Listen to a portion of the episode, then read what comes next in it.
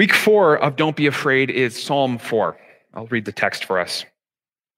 To the choir master, with stringed instruments, a psalm of David.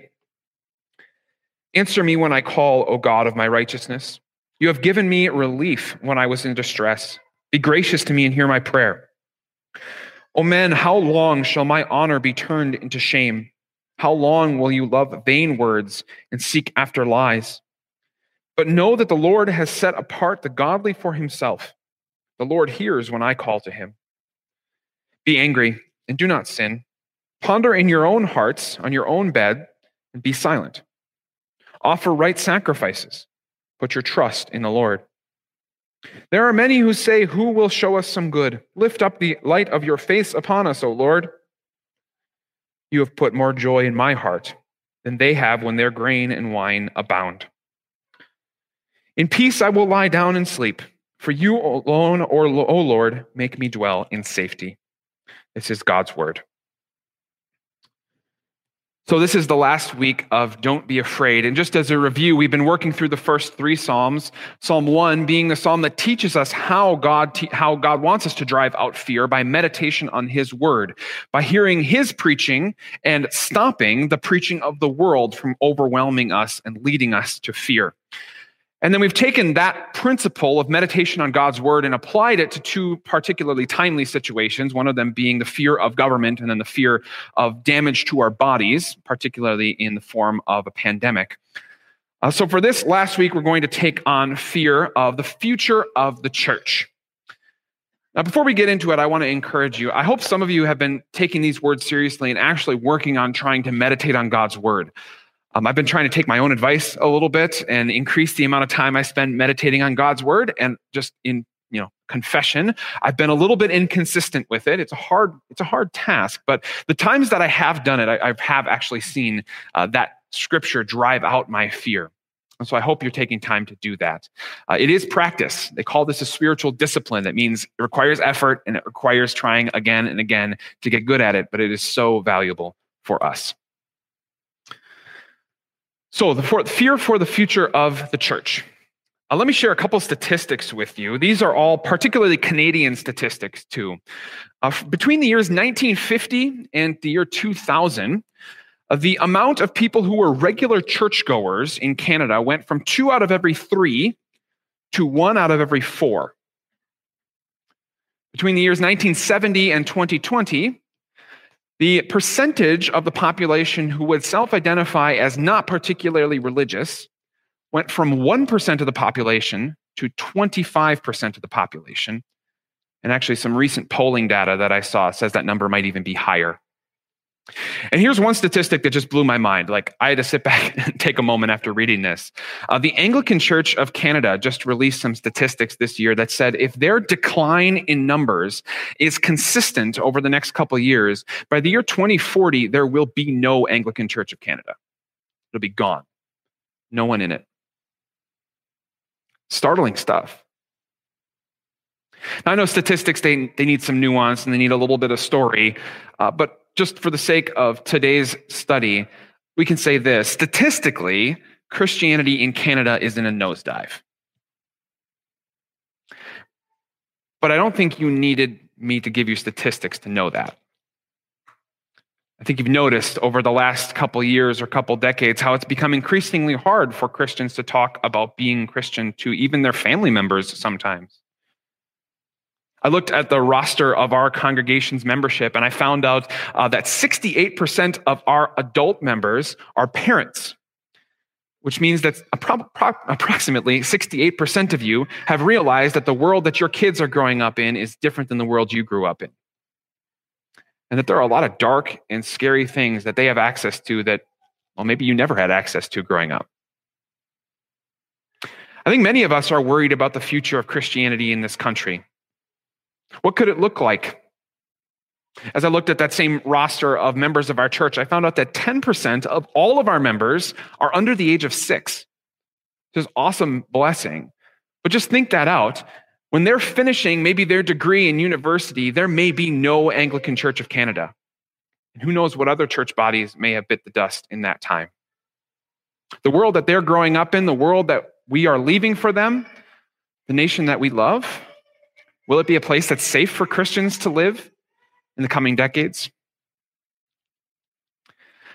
I think of it a lot like a, uh, like a large group gathering. One of the things I miss from being in a pandemic is large group gatherings like sporting events or concerts, these sort of things.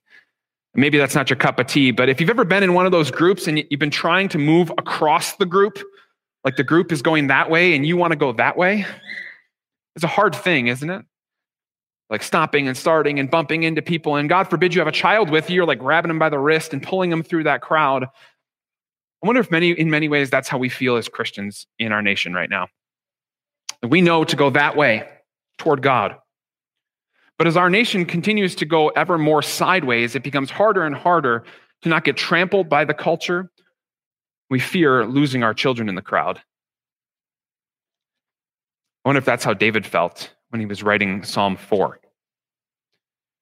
David starts Psalm 4 with these words Answer me when I call, O God of my righteousness. You have given me relief when I was in distress. Be gracious to me and hear my prayer. He says, God, in the past, you have been so gracious to me and you've answered my prayer, but I got another thing that's just really bugging me. It's on my heart, it's, it's burning me up inside. And, and here's what he says it is Oh, men, how long shall my honor be turned into shame? How long will you love vain words and seek after lies? He says, God, as I look out at the world, I, see people who turn the thing that is my honor, my glory, my worship, you, God, into something that I should feel shameful about. And I look out at the world, and, and people are following vain words, words that mean nothing, and believing lies, in fact, seeking after those lies. I feel like I'm living completely counterculturally, and it's scary. You feel like that? I know I do. And so I need what David is going to tell us today. He's going to do what he did in the last two Psalms that we studied. He's going to say, Heart, I know how we feel, but this is what is true Let's meditate this deep into our heart. David's going to give us three points today in the psalm. He's going to say, Remember the church, trust the process, and expect a godlike answer. So remember the church, trust the process, and uh, expect a godlike answer. First, remember the church.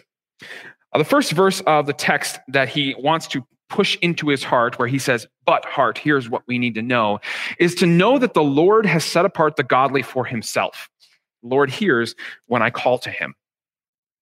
David says, Remember the church. Remember that God has set apart for himself those who are his. He watches out for them, he hears their prayers.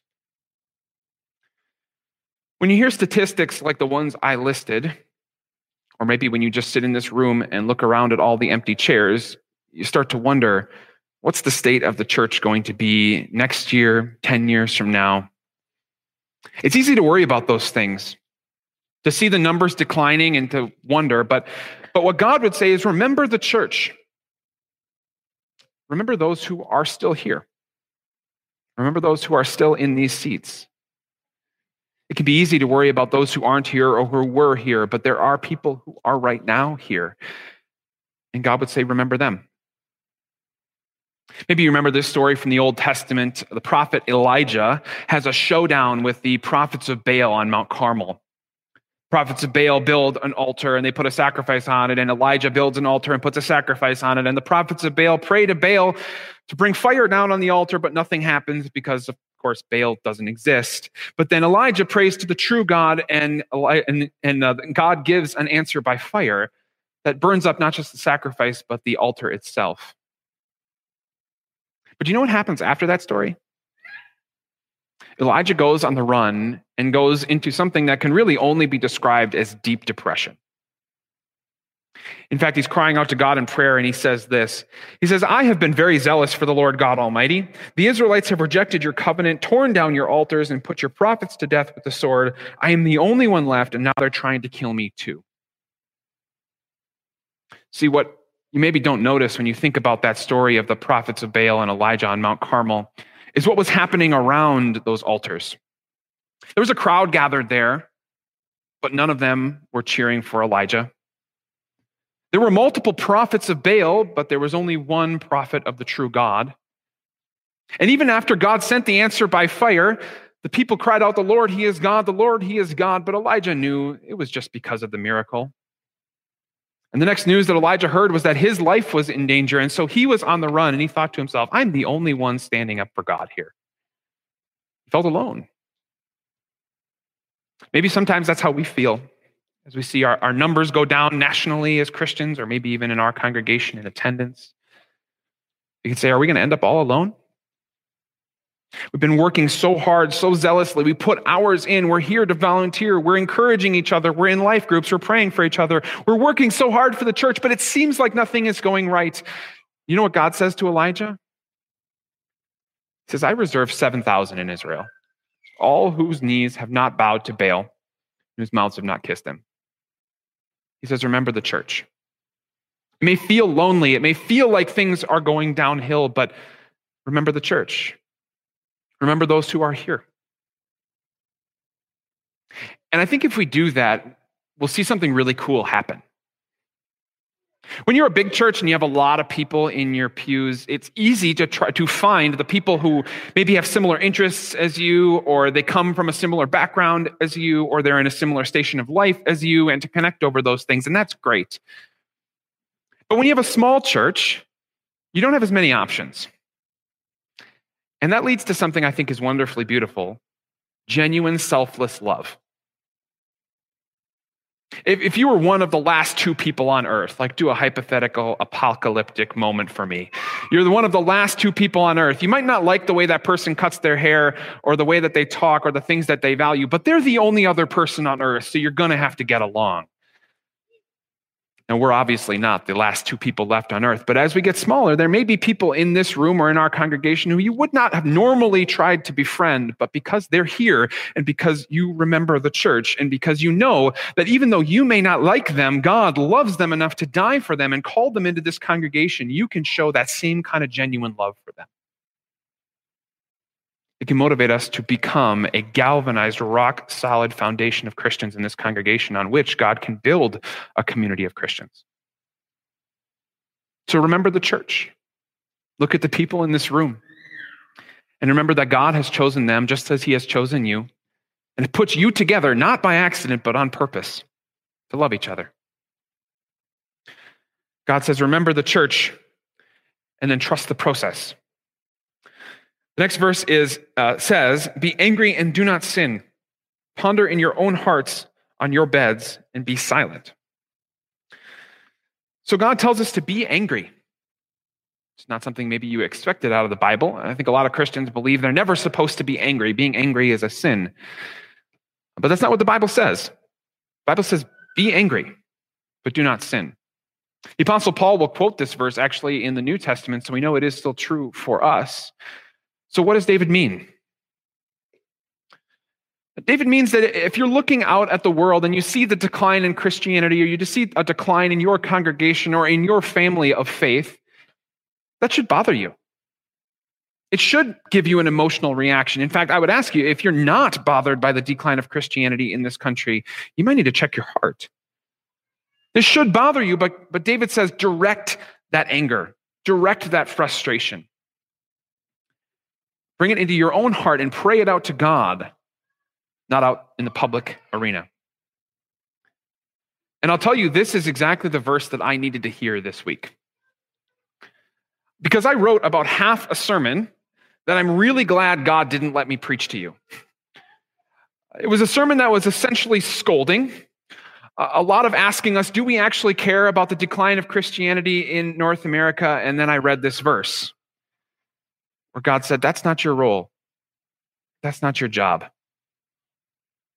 I'll tell you of the three things that we've studied the government, uh, the fear of damage to my body, and fear for the future of the church. This is the one that gets me. I'm not really afraid of the government. I think politics is interesting, but I'm not too worried about it. And I'm not really afraid of the coronavirus. I, I try to be safe and I try to help people as much as I can, but I'm not afraid of it. But this, this gets me. This makes me afraid. And my reaction was to let my fear, my anger boil out until God said, No, direct your anger in a different direction. To think about it, let it bother you, let it motivate you, but, but then to offer right sacrifices and to put your trust in the Lord. When we get riled up, when we get fearful, when we get angry, we tend to make really rash decisions. You know this is true in, in many uh, areas of your life, but it is especially true for the church. It seems to me that when churches get, well, sort of confronted with some of their weaknesses and some of their failures, they start to think, okay, what can we change? What can we make different? How can we do this new? God would say, hold up, slow down, trust the process. Offer right sacrifices. Keep preaching the word. Keep baptizing your babies. Keep feeding the Lord's Supper to your people. It is those things that make the church grow. It is those things that mark the church's presence. It doesn't mean we shouldn't do other things or shouldn't think of new ways to be active in our community, but those things need to be the centerpiece to offer right sacrifices. It may seem not all that impressive, but neither was Gideon's army. Neither was the promises that were made to Abraham and Noah and Sarah. They didn't seem like really logical things to do, but God worked through those things because they were his promises. And so God says, trust the process. I'm glad you're doing that right now. As you sit in this church, as you came to communion earlier this morning, you're trusting that process in the face of fear. God says, if you do, it will lead to trust in the Lord and peace as we move forward. So God says, trust the process. And then finally, he says to expect a godlike answer. And by godlike answer, I mean an answer that is, in, is fitting in with God's character. So David says, There are many who say, Who will show us some good? Lift up the light of your face upon us, Lord. Now, the first thing to notice about this verse is those first couple words. There are many who say. This is the same phrase that David used last Psalm, Psalm 3, to uh, mark out the people who were kind of criticizing his faith or leading him to doubt in his faith, right? He says, Many are saying, right? So we know that this phrase, this prayer, is, well, sort of sarcastic. Uh, David's saying, you know, There are people out there and they're saying this thing, but that's not right. How is that not right? How would it not be right to say, Who will show us some good? Lift up the light of your face upon us, O Lord.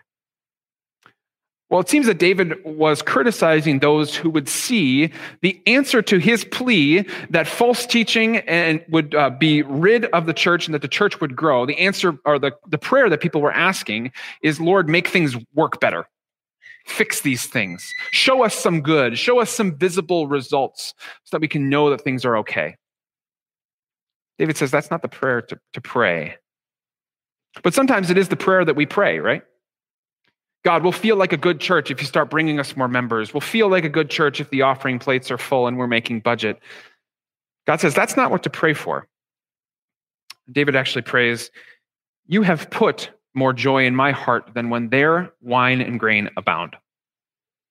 In other words, he says, even if, Lord, you were to give people visible prosperity in the church, I would have something far deeper, far more beautiful, far more certain than that.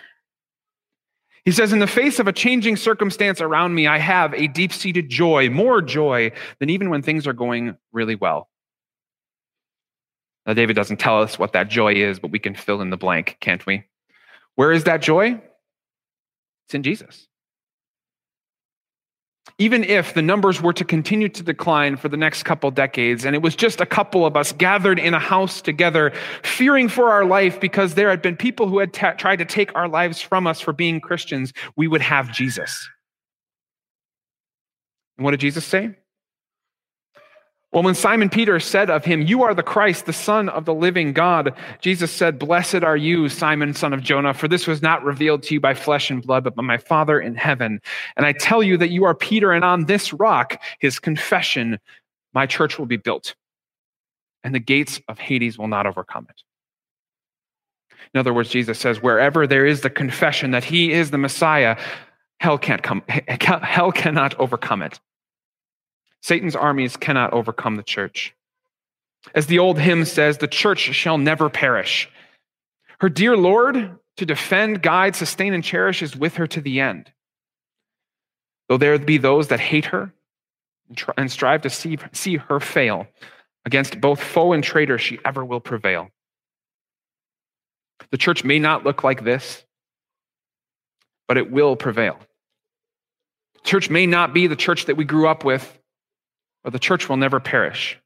because our dear Lord is with us to the end to guide, sustain, and cherish us.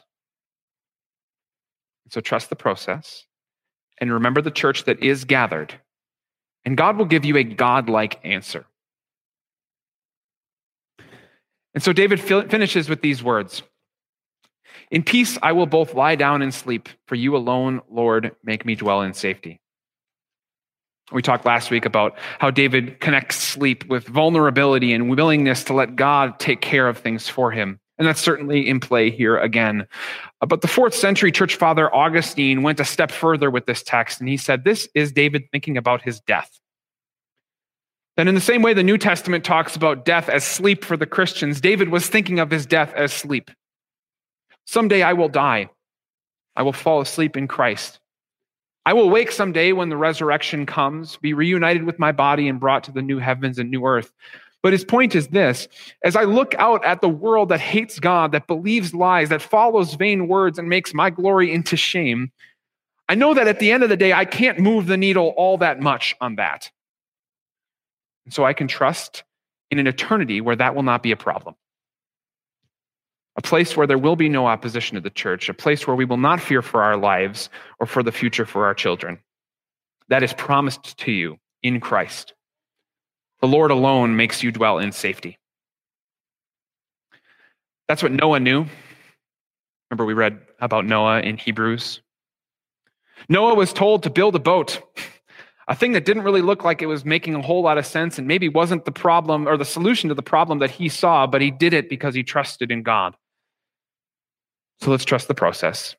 Let's do the little things that God has called us to do. They will lead to the answer to our prayer. That's what Abraham knew. Abraham went to a place that he didn't know and lived a life that was uncomfortable for him in a land that was not his own. As a foreshadow of what we do today, we live in a land that is not our own. Even if you were born here, you will not live here forever. You will live in a new country, a country with a foundation that is God himself, a new heaven and a new earth. So sojourn here, be a visitor. Work for the good of this nation while you are here, but know that your home is somewhere else. And that's also what Sarah knew. I think as we read the text of Hebrews 11, we sometimes skip over Sarah. We're like, Noah, big story, right? The ark and everything. Abraham, the father of faith. And then we get this little line about Sarah, who believed that the son who would come to her, even though she was way past childbearing age, would be the first in a line that would lead to the Messiah. And I wonder if that's something we need to hear too. To train our children,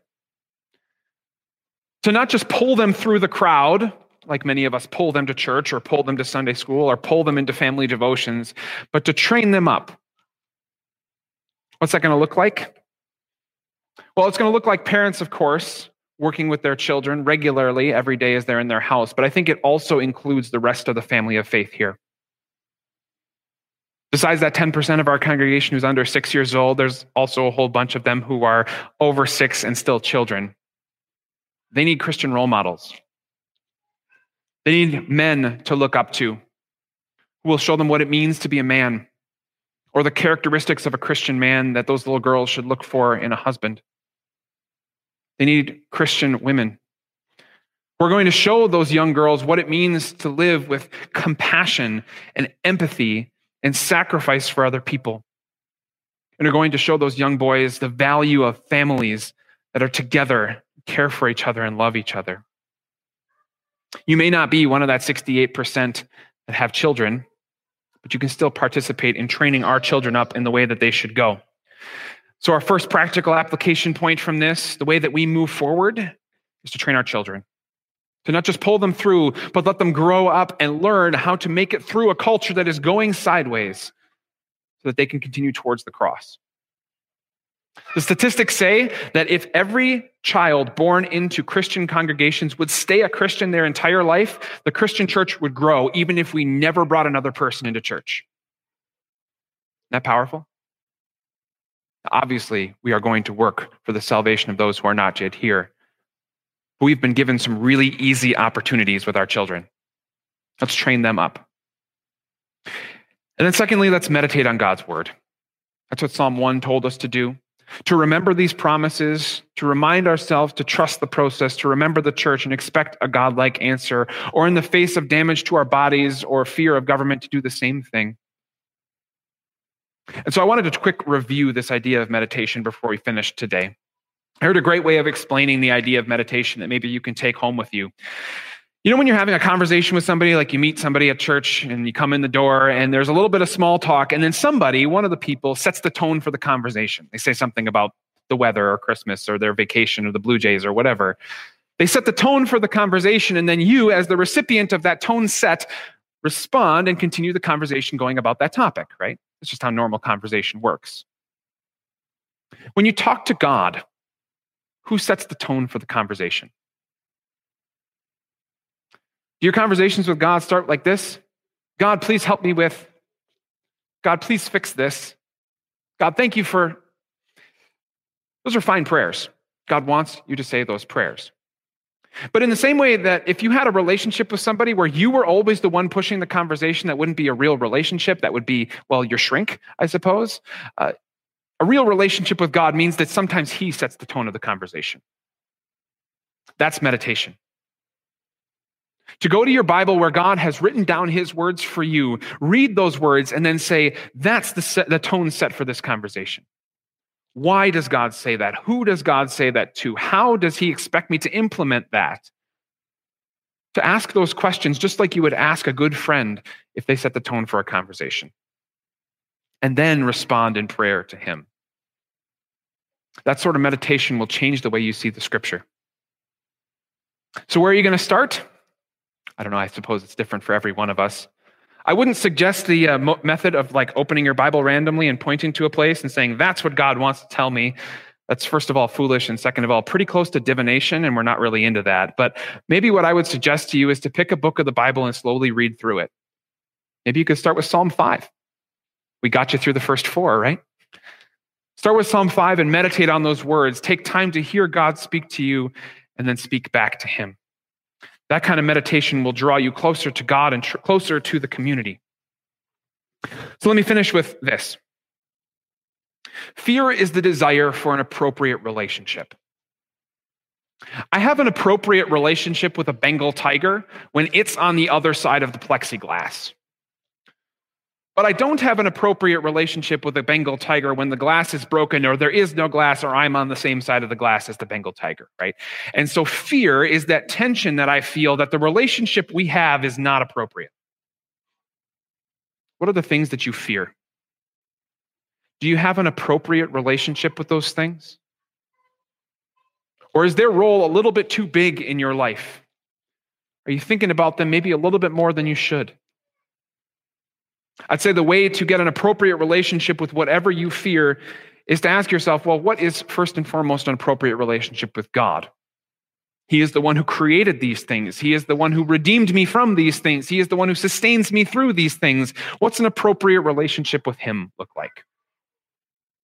If He is the one who created you, the one who bought you back from sin, and the one who sustains you now until you go to heaven, what's an appropriate relationship with Him when it comes to your time or to your money, or your plans, or your future, your schedule? What does that look like? I think when you find the answers to those things and you go hear what God has to say about it in His Word, you will find that things that you fear slowly dissipate. It's hard work, brothers and sisters, but it's worth it. God has given us the resources to not be afraid of anything this world throws at us. And though we will struggle as sinners in this world, we have those promises for certain written down for us, and we should always go back to them. I pray that you are not afraid. Amen.